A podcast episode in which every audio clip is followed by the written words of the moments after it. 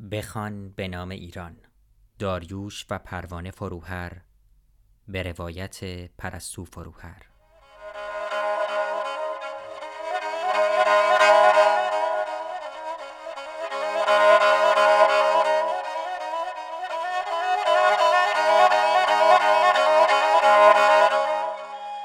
فصل دوم زمانی برای انقلاب.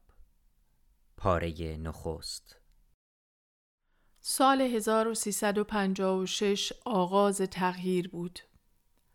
آن سال برای من که پانزده ساله بودم با تجربه های همراه بود که در جریان روزمره و آشنای زندگی مانند جرقه های یک دنیای نو ظاهر می شد. چون سرابی در افق می نشست و محیط اطراف در درخشش آن محو می شد. فروکش که می کرد روزمره با بیاعتنایی جریان خود را از سر می گرفت اما خاطره آن هیجان کشف یک حس نایاب و انتظار تجربه دوبارهش باقی می ماند.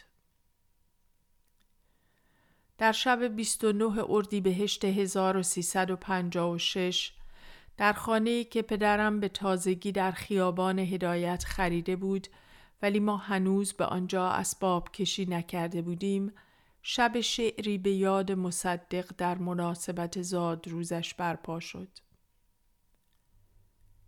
این بار دومی بود که بزرگ داشت زاد روز مصدق برگزار می شد. سال پیش این مراسم به همت جمع کوچکی از حزبی ها در احمد آباد برگزار شده بود. من همراه آنها نرفته بودم اما از شنیده هایم تصویر مبهمی از این آین در ذهنم نقش بسته بود. دسته های گل که کنار آن سکوی باریکی که مزار مصدق بود جای می گرفتند. یک دکل کوچک یاد بودی که آقای کریم خانی طراحی کرده و ساخته بود و کنار آن اتاق گذاشته می شد. چهره های آشنایی که با عزم و سکوت کنار آن مزار باریک می ایستادند. مادرم که به عادت همیشگی زانو می‌زد و پیشانیش را روی مزار میگذاشت. ساواکی هایی که مثل همیشه با کت و شلوار و کراوات های پهن اطراف ساختمان میگشتند. گرامی داشت زادروز مصدق در سال 1355 آغاز زمین چینی آن جمع کوچک برای حضور مجدد سیاسی بود.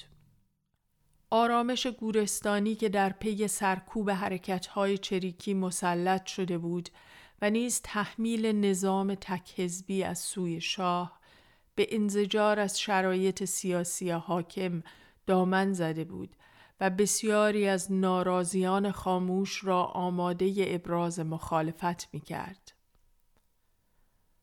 گفته های قیموار شاه به هنگام تأسیس حزب رستاخیز که عضویت را وظیفه عمومی و خاطیان را بیوطن خوانده بود مانند زخمی بر حیثیت انسانی و غرور ملی آنان نشسته بود. جمله ای از شاه معروف شده بود و تکرار می شد که هر کس عضو حزب رستاخیز نشود گذرنامه اش را بگیرد و از کشور برود. ناراضیان در برابر انتخابی تلخ و تحمیلی قرار گرفته بودند. چه آنان که از سر اجبار عضو حزب رستاخیز شدند و چه آنان که در واهمه و انزوا از عضویت سر باز زدند خشمی فروخورده در گلو داشتند که منتظر مهلت فریاد بود. پدرم نه تنها اعضای حزب را از عضویت در رستاخیز من کرد بلکه در روابط اجتماعی خود نیز از نزدیکی با آنان که رستاخیزی مینامید پرهیز می کرد و سرپیچی از این تحمیل ملوکانه را تعهدی اخلاقی می دانست. او و شماری از دیگر مخالفان سیاسی باور داشتند که بحران رابطه مردم با دستگاه حاکمه در حال اوجگیری است و باید با گسترش تلاش ها و رایزنی ها در راستای گشودن باب اعتراض سیاسی تلاش کرد. بر پایی شب شعر در زادروز مصدق با دعوت از جمع چشمگیری از مخالفان سیاسی قدمی بود در این راه. آن شب در اتاق پذیرایی خانه پرده مخملین و بزرگی از چهره مصدق از بالا تا پایین دیوار را پوشانده بود.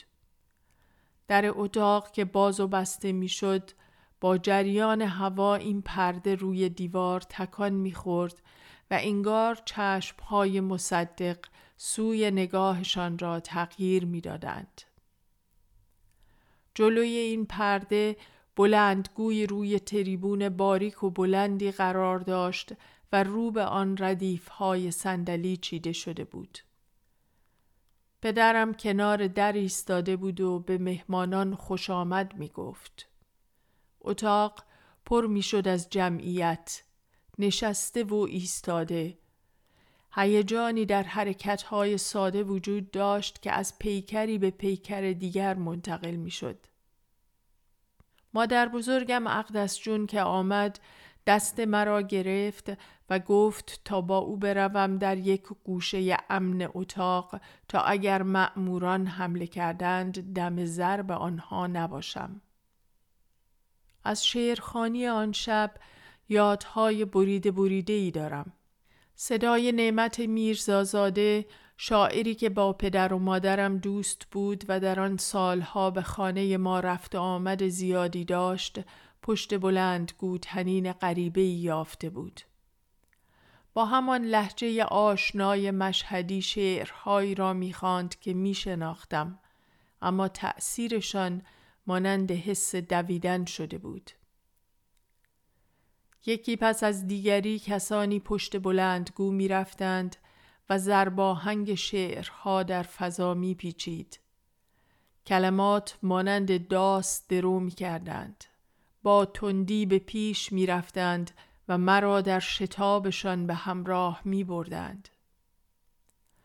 مادرم هم در آن شب یکی از شعرهایش در رسای مصدق را خوانده است اما من هیچ تصویری از او در یاد ندارم شاید آنقدر نگرانش بودم که چشمهایم را بسته ام و حالا هرچه در ذهن دنبال تصویر او میگردم نمیابم.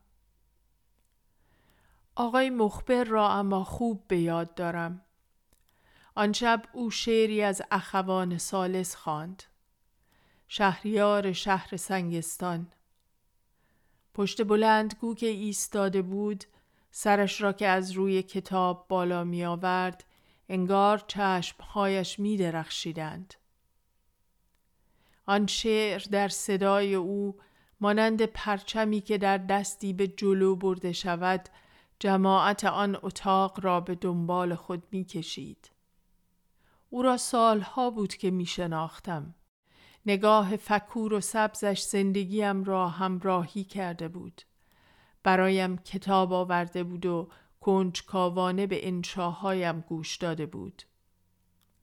همراه پدرم به زندان افتاده بود و در آن سالهای یعسالود استبداد هر بار که آمده بود خانه ما را پر از دکلمه های فروغ و اخوان کرده بود.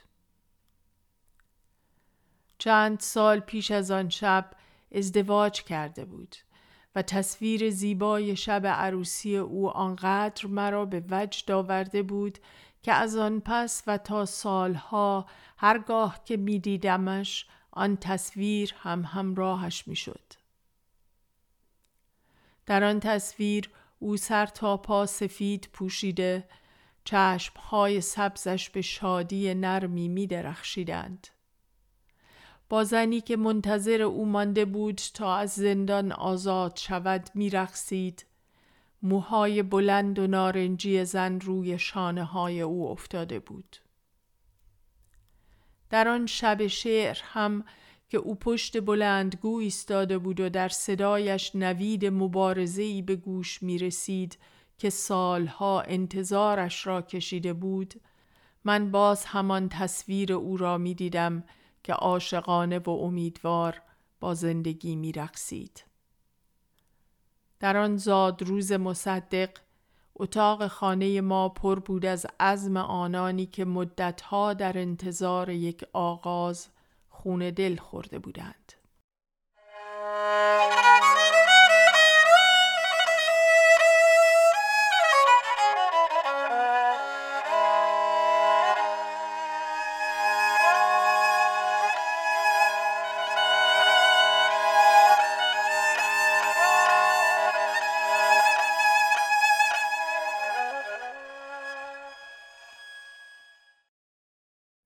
اعتراض در بسترهای گوناگونی گسترش میافت. شخصیت های سیاسی و فرهنگی بازمانده گروه های سیاسی و تشکل های سنفی پا به عرصه تلاش میگذاشتند. قانون وکلا در راستای احقاق حقوق زندانیان سیاسی فعال شده بود و قانون نویسندگان بر حق آزادی بیان پافشاری می کرد. بر پایی ده شب شعر در انستیتو گوته در تهران در مهر ماه 1356 به صدای پرتنین اعتراض بر ضد استبداد بدل شد. برای من که ادبیات همیشه روزنه‌ای به آزادی و گستردگی افق حضور انسان گشوده بود، شنیدن صدای شاعران و نویسندگان تماشای آنان که گاه نوشته هایشان را خوانده بودم تجربه بیمانند بود. در طول آن روزها ساعتها را با بیتابی در انتظار میگذراندم تا در انبوه جمعیت بیستم و در شور کلمات نفس در سینه ام تنگ شود. از آن شبها جمله های به یادم مانده که هنوز مانند بارقه های نور از پس سالها در ذهنم می درخشند. هنوز آن ولع شنیدن را به یاد دارم.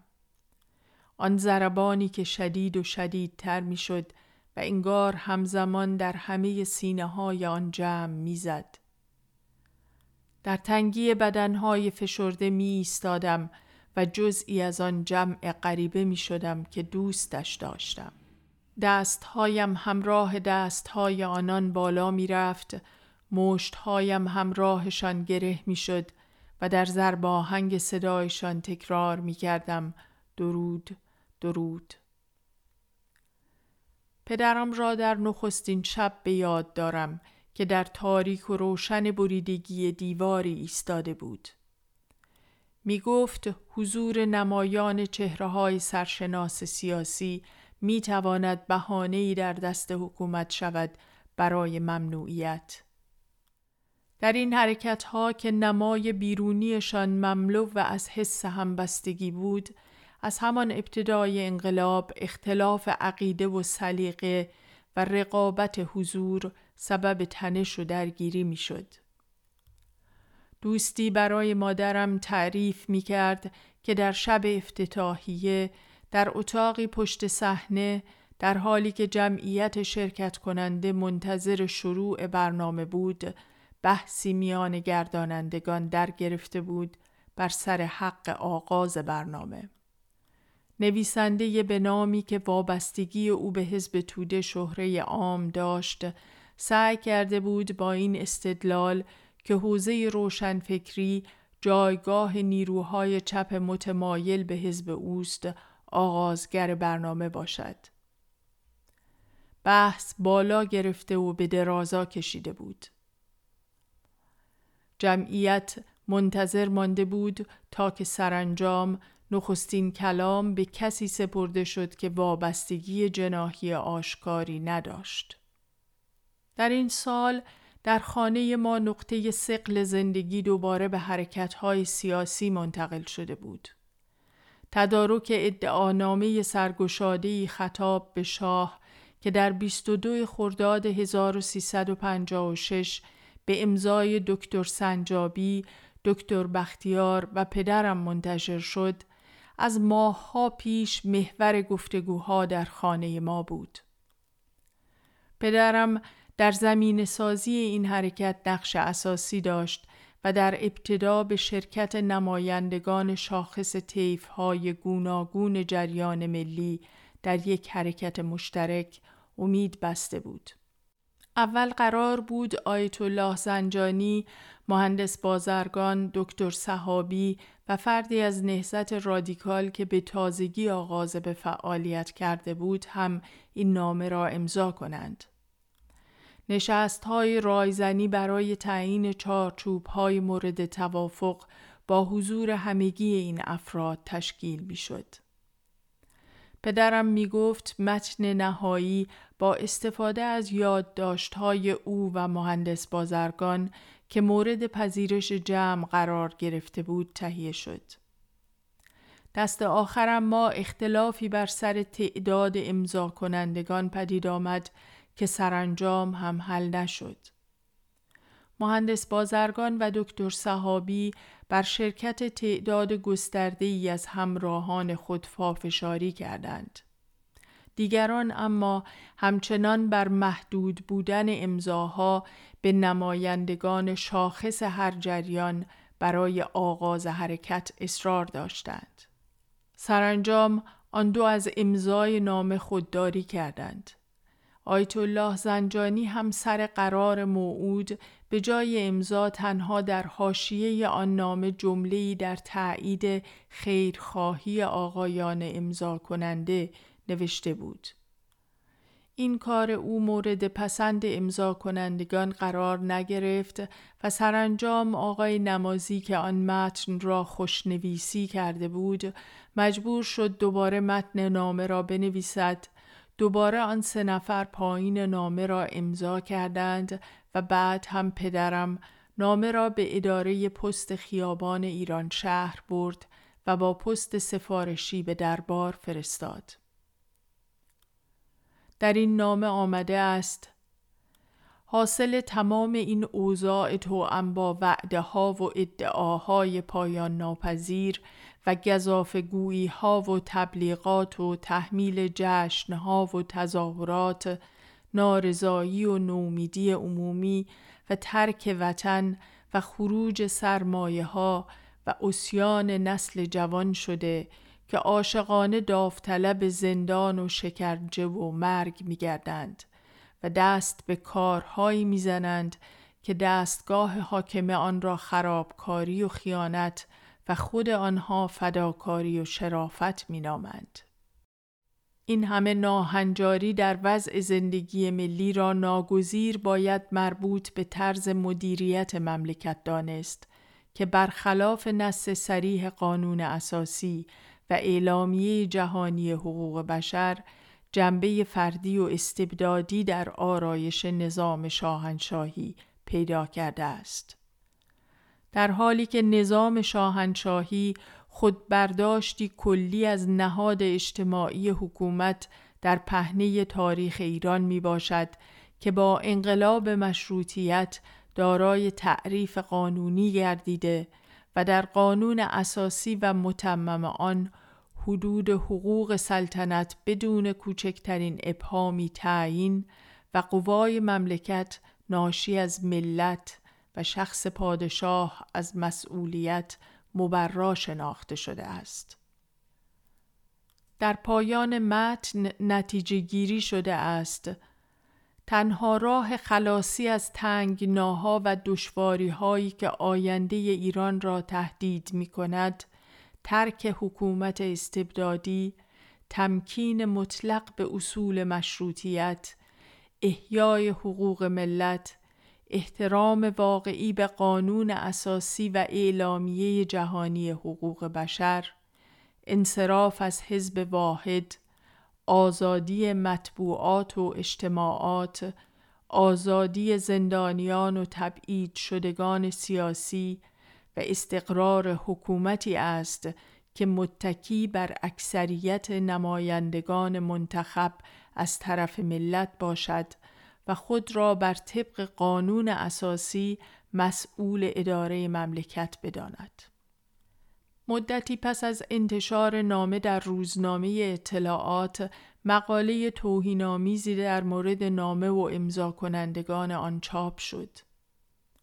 این بار اولی بود که من اصطلاح زبالدان تاریخ را می شنیدم. بار اولی که شاهد فهاشی به پدرم می شدم. واکنشی را از او به یاد ندارم اما اطرافیانش برافروخته بودند. به یاد دارم که در دفتر او گرد هم ایستاده بودند با حرارت بحث می کردند روزنامه دست به دست می چرخید و محکم با انگشتهایشان روی کلمات آن می زدند. جوابهای تند و تیز حواله نویسنده می کردند. سرانجام بهرام نمازی پاسخی به این مقاله نوشت که اجازه چاپ پیدا نکرد اما کپی های آن دست به دست گشت. نخست وزیر وقت هویدا نیز در مصاحبه حمله تندی به این نامه و نویسندگان آن کرد.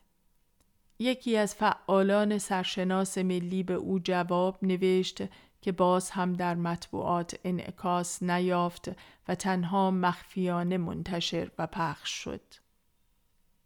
واکنش دستگاه هم ما به همین محدود ماند و به گیر و به بندی اتفاق نیفتاد که از سوی مخالفان به ضعف حکومت تعبیر شد و به گسترش مخالفت ها دامن زد.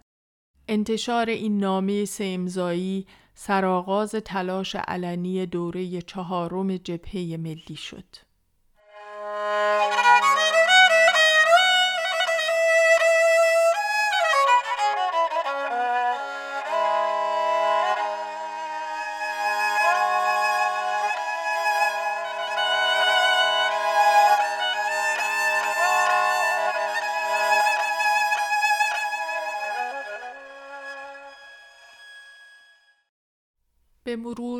دفتر کار پدرم در کوچه تمدن در خیابان فردوسی از دفتر وکالت به محل پخش اعلامیه ها و سازماندهی حرکت های اعتراضی و برگزاری جلسات سیاسی تبدیل شده بود.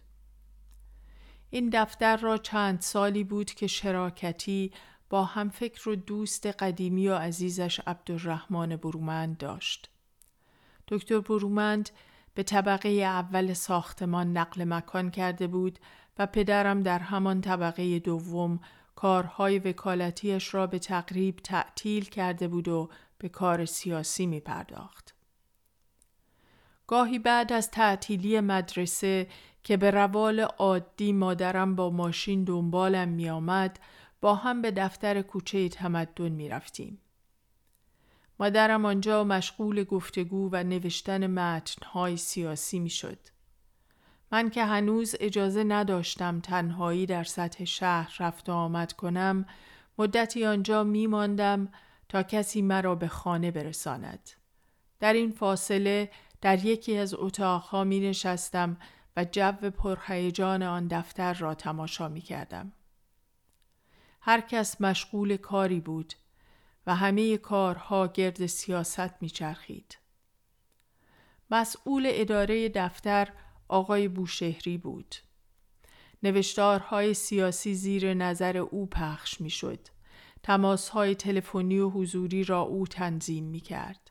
حساب مخارج دفتر با او بود.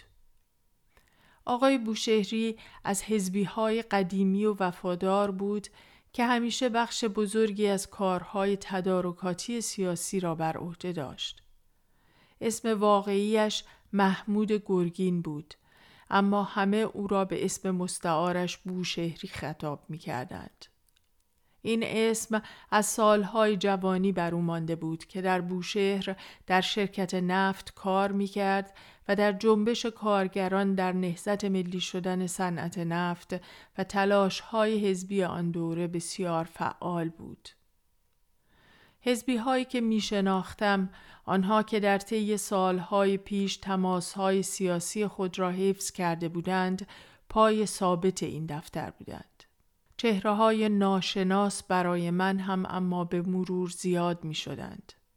برخیشان از حزبی ها و جبهه های قدیمی بودند که سالهای طولانی از ارتباط سیاسی دوری گزیده بودند اما با تغییر شرایط دوباره به جمع همراهان قدیمی خود باز می گشتند. بازگشتشان واکنش های متفاوتی در پی داشت و گاه به شماتت های تند و دلخوری می انجامید. گروهی هم تازه واردان به این جمع سیاسی بودند. یکی از آدم های جدیدی که در آن دو سال پیش از انقلاب رفت آمد زیادی به این دفتر داشت مرد جوانی بود که به او آقای جمعه می گفتند.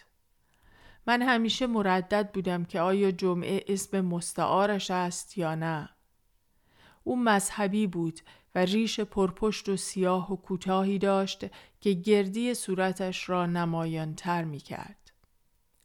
شلوارهایش خط اتو نداشتند و جیبهای کتش آویزان بودند. یک فولکس کهنه آبی رنگ داشت که روی سندلیهایش پر از خرت و پرت و روزنامه بود. چند نفر از هم تیپ های خودش را هم هر از گاه به همراه می آورد. مردان جوانی که همگی ریش داشتند و در نگاهشان شرم و حیایی وجود داشت که هم کنجکاوی مرا برمیانگیخت و هم به من سرایت می کرد و باعث می شد که تنها زیر چشمی تماشایشان کنم. آنها هم مانند بقیه کسانی که به آن دفتر می آمدند را که لای روزنامه پیچیده شده بود تحویل می گرفتند چای می خوردند و اخباری را که داشتند به آقای بوشهری می گفتند و می رفتند. آن روزها تفاوتی که بین این گروه و بقیه به چشم من می آمد بیشتر در سر و وضعشان بود. در رخت و لباسشان که آمدانه ضد شیک بود در صورتهای پرریش و نگاههای افتادهشان و نوعی دست پاچگی در رفتارشان در برابر آدمهای معمول آن دفتر. اما آنها هم با وجود تمام تفاوت به مرور پای آن مکان شده بودند. آن دفتر در کوچه تمدن خیابان فردوسی مثل اندام کوچکی بود در پیکر شهر و در بافت زندگی روزمره که حال و هوای دیگری داشت. نبز آن با عزم دیگرگونی می‌زد. من این تفاوت را در حضور پدر و مادرم بیش از هر جا در میافتم. چهره هایشان دوباره پر از امید بود و اوقاتشان پر از گفتگو و هیجان و تلاش.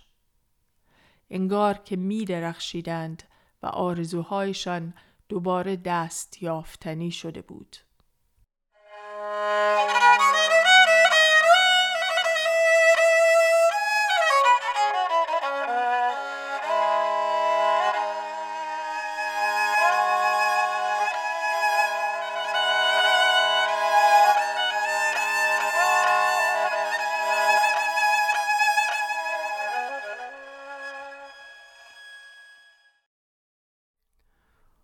روز دوم آبان ماه 1356 برای اولین بار شاهد سخنرانی پدرم شدم.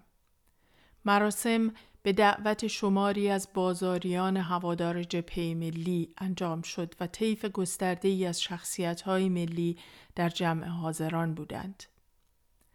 مدتی بود که تدارک این سخنرانی بخش بزرگ وقت و توجه پدر و مادرم و همراهان سیاسیشان را به خود اختصاص می‌داد. گفتگو در گروه های کوچک ساعتها به درازا می انجامید. نشست ها اغلب در دفتر پدرم برگزار می شد اما گاهی هم به ساعتهای آخر شب در خانه می کشید. دسته های کاغذ روی میز پخش بود و آنها می نوشتند. گاهی گفتگوها پر می شد از آمار و ارقام که همه چیز را برای من غریبه تر می کرد. اما برای آنها که دور هم نشسته بودند این عددها تأییدی بود بر حقانیت افکارشان و به هیجانشان می آورد. همه آنان از حزبی و غیر حزبی تلاش می کردند تا پدرم را هرچه آماده تر به این میدان بفرستند. و او که سالها بی صبرانه در انتظار این موقعیت سپری کرده بود تمام نیرویش را جمع می کرد تا در آن به زنگاه قد علم کند. لابلای حرفها سخن از دستگیری او به میان می آمد و پیش بینی واکنش های به آن. انگار همه منتظر بازداشت دوباره او بودند. در آن روز موعود که قرار بود و سخنرانی کند همه چیز با جدیتی همراه شده بود که بر فضای خانه سنگینی می کرد. در مدرسه چند بار به غروب آن روز فکر کردم اما هیچ تصویری از اتفاقی که در راه بود نداشتم. پدرم اصر آن روز به همراه آقای کریم خانی به دیدن اقدس جون و حاج خانم رفت. خیلی عادی گفت برای خداحافظی می رود. قرار بود من به همراه مادرم به محل سخنرانی بروم. او که از اتاق بیرون آمد یک شال در دستهایش داشت و از من خواست تا به احترام مذهبی آن روز آن شال را روی سرم بیاندازم. شال سیاهی با گلهای رنگی و شرابه های بلند که مرا یاد رقص های محلی میانداخت و از پوشیدن آن احساس غریبگی با خودم می کردم. مادرم سرتاپا سیاه پوشیده بود. روسری سیاه کوچکی به سر کرده بود که دسته ای از موهای صاف و خرمایی رنگش از جلوی آن پیدا بود. آن روز تولد امام رضا بود که مصادف شده بود با پخش خبر درگذشت پسر آیت الله خمینی که چند سال پیش مدتی همبندی پدرم بود و پس از آزادی هم روابطش را با او حفظ کرده بود. پدرم او را دوست داشت و از متانت و رواداریش در زندان می گفت. محل سخنرانی خانه‌ای در خیابان ری در جنوب شهر تهران بود. آفتاب رو به غروب بود که مادرم ماشینش را در کوچه پارک کرد. در خیابان عریزی پیاده رفتیم تا سر کوچه که معروف ترین بستنی فروشی تهران بستنی اکبر مشتی روبروی آن قرار داشت. آن روز هم ازدهام مشتریان جلویش را پر کرده بود. در طول خیابان نفربرهای پلیس پارک کرده بودند. در فاصلهشان پلیس های ایستاده بودند و باتومهایشان را به دست داشتند. سر کوچه مرد جوانی خرما تعارف می کرد که مادرم با او خوشو بش کرد. درون کوچه در امتداد دیوارها مردانی به ردیف ایستاده بودند رهگذران را برانداز می کردند. مادرم دستش را گذاشت روی شانهام و مرا کشید کنار خودش. من از این حرکت او فهمیدم که این مردان ساواکی هستند. تا رسیدیم به در بزرگ خانه قدیمی که متعلق به خانواده لقایی بود. افسر فرمانده پیش از آمدن ما به داخل خانه رفته بوده است با تهدید از دعوت کنندگان آن مراسم خواسته بوده که سخنرانی پدرم را لغو کنند. آنها اما زیر بار نرفته بودند. پدر و پسر خانه هر دو بازاری بودند و هر دو عضو حزب. هر دو قد کوتاهی داشتند با خوشرویی آدمهای محترم و سنتی. پدر از آن حاجی های محترمی بود که همه جلوی پایش بلند می شدند. از قدیمی های نهزت ملی که دیگران داستان های مبارزاتش را تعریف می کردند و برایش حق پیش کسوتی قائل بودند. صدای بمی داشت که علا رقم کم حرفیش در خاطر می ماند. پشت سر هم سیگارهایی می‌کشید که سر چوب سیگار کوچکش می‌زد. لبهای باریکش به کبودی می‌زدند و همیشه تهخنده ای روی آنها نشسته بود که سکوتش را دلپذیر می‌کرد. اغلب کلاه شاپویی به سر داشت که دا وسط پیشانیش را می پوشاند. چشمهایش در کاسه ای از چروک های نازک فرو رفته بود و در نگاهش تنز هوشمندی موج می‌زد. پسرش اسقر لقایی از آن مردان جوانی بود که مثل آقای کریم خانی اغلب همراه پدرم بودند و کارهایی را که او از آنان می‌خواست با سرعت و جدیت انجام می‌دادند. او از آن جوانها بود که از محبت سیرابند و خوشدلیشان در نگاه اول به چشم می آید. از آنها که می‌شد بی مقدمه بهشان اعتماد کرد. موهای سیاه و پرپشتش را مثل کاکل براقی بالا می‌زد و در نگاهش همان تنز هوشمند پدرش را داشت. در خانه آنها آن روز نبز نوپای انقلاب می‌زد. پدر و پسر در آستانه در ایستاده بودند و به جمع خوش آمد می گفتند. اما تنها چهار سال بعد وقتی با حمایت آیت الله خمینی اولین رئیس جمهور ایران خلع شد اسقر لقایی را به جرم پناه دادن به رئیس جمهور در خانه اش بازداشت و پس از مدت کوتاهی اعدام کردند.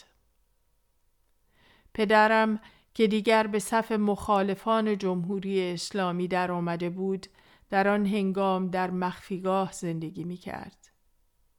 چند روزی بود که برای دیدارش نزدش بودم. خبر اعدام اسقر لقایی را از اخبار شامگاهی تلویزیون و در میان خبر اعدام های آن روز اعلام کردند.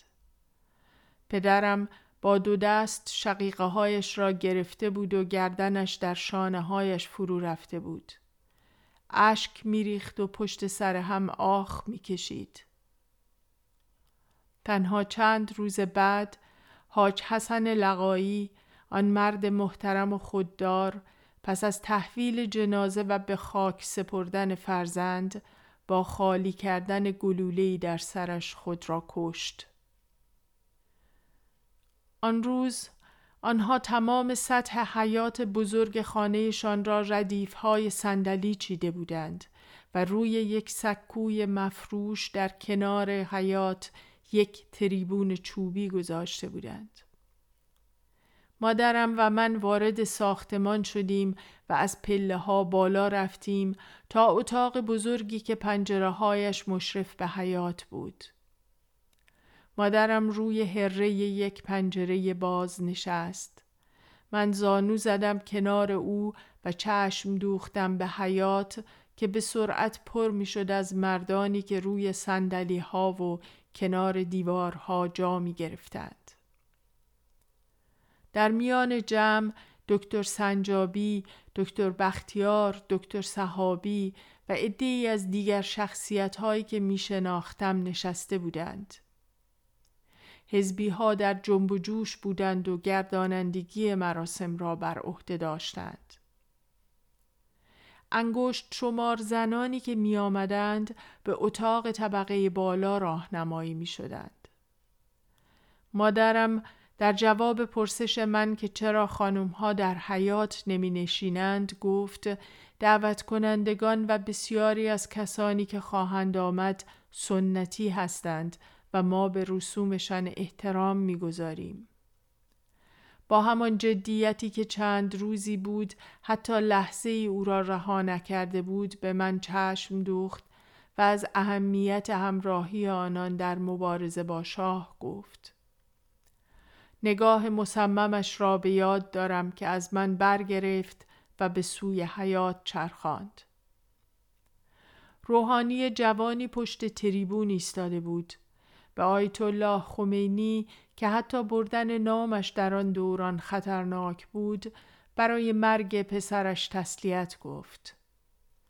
مادرم برای یکی از دوستانش که کنار ما نشسته بود تعریف کرد که هیچ روحانی شناخته شده ای حاضر به سخنرانی در این مجلس نشده و این آخوند جوان از دوستان آقای جمعه است.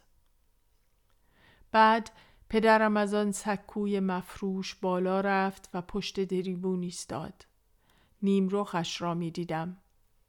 گردنش کشیده بود و مثل یک ستون ایستاده بود.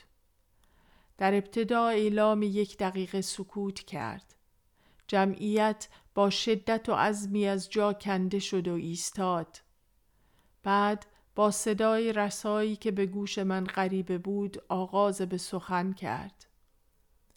کتابی حرف می‌زد و کلمات را با هیجان و در ترکیب جمله های پر آهنگ ادا می کرد. انگار تمام حرفهایی را که سالها انباشته شده بودند یک جا می گفت. از نبود آزادی مطبوعات و احزاب، وابستگی اقتصادی و نظامی، واردات بیرویه، اوجگیری بیکاری و خالی شدن روستاها از نیروی کار، فرار مغزها از کشور، زندانیان سیاسی، از مردی که سی و یک سال از عمر خود را در زندان به سر برده بود. تمام آن عددها و رقمها را که حجت ورشکستگی دستگاه حاکمه می‌دانست می‌خواند و با هیجان دستش را روی تریبون می‌زد. وقتی نام مصدق را برد دکتر صحابی با صدای بلند گفت رحمت الله علیه. و تنین صدای جمعیت مانند شعله زبانه کشید و درود و سلوات فرستاد. پدرم آن روز گفت مردم از هر سو به اعتراضهای جمعی و فردی پرداختند به شکلی که می‌توان گفت سالیان دراز نشانه های نارضایی عمومی همه گروه های اجتماعی تا بدین پای نمایان نگردیده بود. دستگاه استبداد که از شکست برنامه های به اصطلاح انقلابی آگاه است و با دشواری های روزافسون روبرو می باشد زیر اثر این عامل و همچنین زیر اثر دیگرگونی آرایش قدرت‌های جهانی ناگزیر دست به یک عقب نشینی آگاهانه زده و تا به دست آوردن فرصت مناسب آهنگ دیکتاتوری را تر کرده است. آزمونهای تاریخی چه در جهان ملتها و چه در میهن ما نشان می دهد ترک حکومت استبدادی بدون اتحاد و مبارزه مردمی صورت نخواهد گرفت و حقوق ملت جز از راه یک جنبش همگانی احیا نخواهد شد. به همین دلیل است که مردم ایران تنها یک راه در پیش رو دارند و آن هم اتحاد بزرگ در نخستین گام برای آزادی است اما آزادی راستین با اصل استقلال کامل و احیای فرهنگ ملی درآمیخته و اتحاد در گروه یک اخلاق مبارزاتی می باشد. او در توضیح آنچه اخلاق مبارزاتی می نامید و همواره در گفتارها و کردارهای سیاسیش بر آن پافشاری داشت گفت به عقیده من اندیشه ها و گفتگوها و گرد همایی های سیاسی در حرکت جامعه اثر دارد ولی مردم آنگاه به حرکت دیگرگونساز علاقمند می شوند که ببینند داران آن حرکت خود دارای ارزش هایی هستند که تبلیغ می کنند. به آنچه می‌گوییم عمل کنیم و از بدیها و رفتارهای اهریمنی دوری کنیم در خود آینده ایران را تحقق دهیم جمع خود را به جمع عملی اندیشه های خود بدل سازیم و آنگاه ملت را برای دگرگونی فراخوانیم از سکو که پایین آمد جمعیت ایستاده بود و با هیجان کف می‌زد. مادرم با چشم های ملتهب به حیات چشم دوخته بود به او که در میان حلقه ای از مردم فرو می رفت.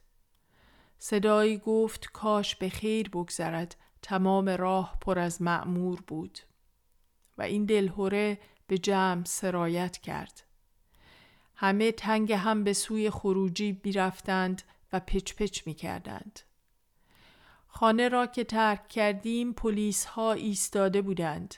جمعیت با سرعت و در سکوت پراکنده می شد. پدرم در حلقه ای از دوستانش از آن کوچه گذشت. دلهوره بازداشتش بر فضا سنگینی می کرد. چند ساعتی طول کشید تا همه اطمینان یافتند که یورشی برای دستگیری او انجام نمی شود. بعد زنگ در خانه من زده شد و صدای او و همراهانش را شنیدم. مدتی همگی در حال خانه ایستادند و با شادی و غرور از آن شب گفتند. از قر لقایی را به یاد دارم که لیوان چایی به دستش بود و فاتحانه به دیوار تکیه داده بود. این نخستین سخنرانی سیاسی آن سال بود که با حضور صدها تن از مخالفان سیاسی در تهران انجام شد. متن آن در قطع یک دفترچه کوچک تکثیر و از همان دفتر کوچه تمدن در سطح وسیعی پخش شد.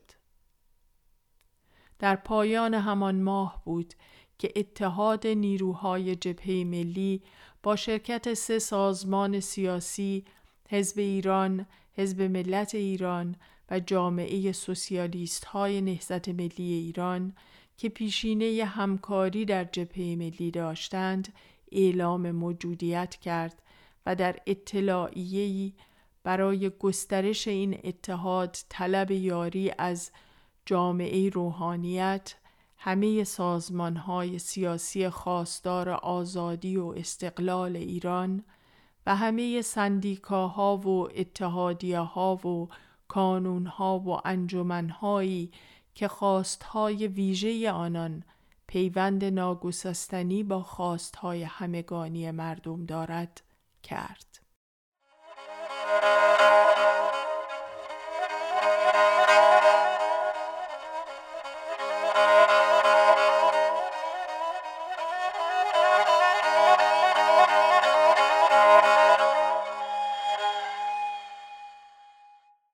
آنچه شنیدید پاره ای از کتاب بخوان به نام ایران نوشته و با صدای پرستو فروهر بود که به همت نشر آسو شنیداری شده است.